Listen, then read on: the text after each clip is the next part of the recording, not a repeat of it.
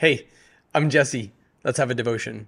We are going to finish the text of Ezra today. Now, we have other devotions coming up. They're going to come from Nehemiah. Because again, Ezra and Nehemiah were, were originally one text. This weekend, Pastor Mike's going to preach a very special sermon for us. It's still part of the revival project, but we are at this point, as of today's devotion, finished with the text of the book of Ezra. You'll see how it all comes together this weekend. For now, let's look at Ezra chapter 10, verse 25.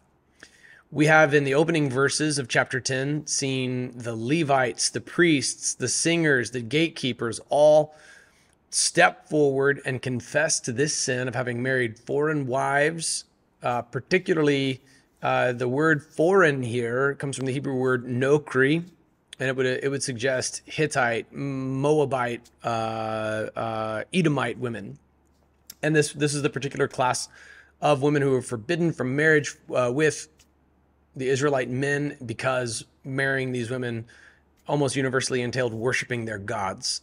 One notable exception we've already studied here, Ruth. This is partly what makes Ruth's vow of, of loyalty so significant. She is obviously not off limits, pardon the double negative. She has already declared in Ruth chapter 1, verses 16 through 18, I think, Your God will be my God, your people will be my people. And she is part of the genealogy that leads to Jesus. But there's no such vow of repentance among the, the, the women who are a part of this wave of Israelites returning to Jerusalem. It begins with the leadership, and now in verse 25, we speak to those who are not priests, not Levitical.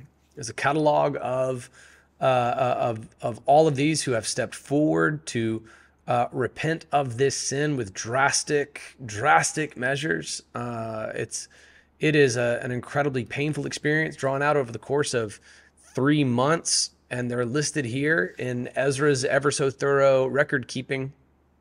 Verse 34 uh, and verse, where did it go? Verse 34 and verse 29. If you're watching this on allies.network, you can see what I'm talking about.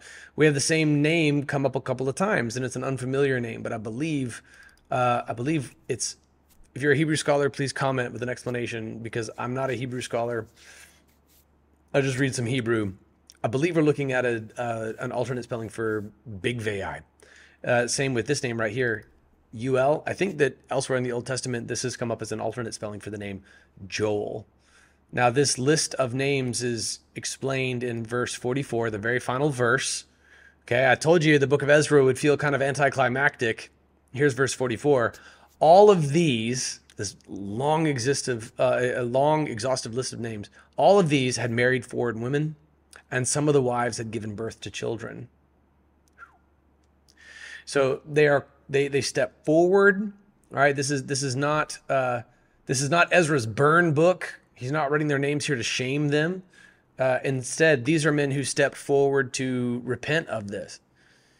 We know, having seen how well funded all of this wave of, of Israelites returning to Jerusalem was, that they certainly were endowed with what it took to be able to equip these women and their children with financial resources to be taken care of. I've, I found a couple of commentators that, that confirm that view, but it's not explicitly written in the text the larger the larger takeaway from the text really hits you and I right between the eyes with are we willing to take drastic measures to repent from sin? So, in Jesus' name, I, I pray that you would consider what your precious sin is that God is calling you to repent of. Hey, speaking of a building campaign, if it happens to be something that you spend money on, what better way to repent than to not only repent from that sin, but then also fund the revival project with it.